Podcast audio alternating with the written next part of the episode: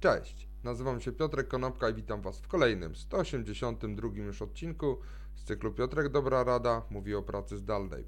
Dzisiaj powiem kilka słów na temat tego, jak do pracy zdalnej podchodzi Google. Sundar Pichai, czyli prezes Google'a, a tak naprawdę prezes y, firmy Alphabet, do której Google należy, wczoraj wysłał maila do wszystkich swoich 130 tysięcy pracowników na całym świecie z informacją, że Google przedłuża pracę zdalną do 1 września roku 2021. Jest to trochę w opozycji do polityki, którą zaprezentował Facebook czy Twitter, inne globalne korporacje z branży technologicznej, które powiedziały, że praca zdalna będzie wprowadzona u nich właściwie na stałe.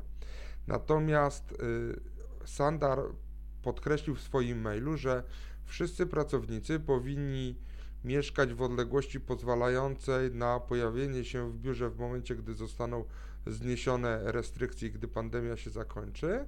Y, I równocześnie powiedział, że będzie wymagane od tych pracowników najprawdopodobniej praca w granicach trzech dni w biurze i dwóch dni E, poza biurem i taka możliwość też pozostanie.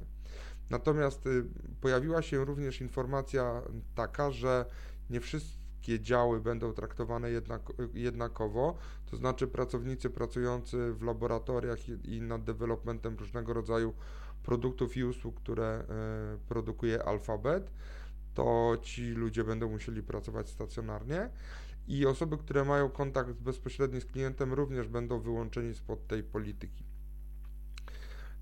Także jak można zauważyć, polityka związana z pracą zdalną różni się, czyli największa firma na świecie, jaką jest Google, mówi, że pracownicy powinni wrócić do pracy prawdopodobnie 1 września, natomiast firmy takie jak Twitter i Facebook mówią, że praca zdalna pozostanie z nimi na stałe.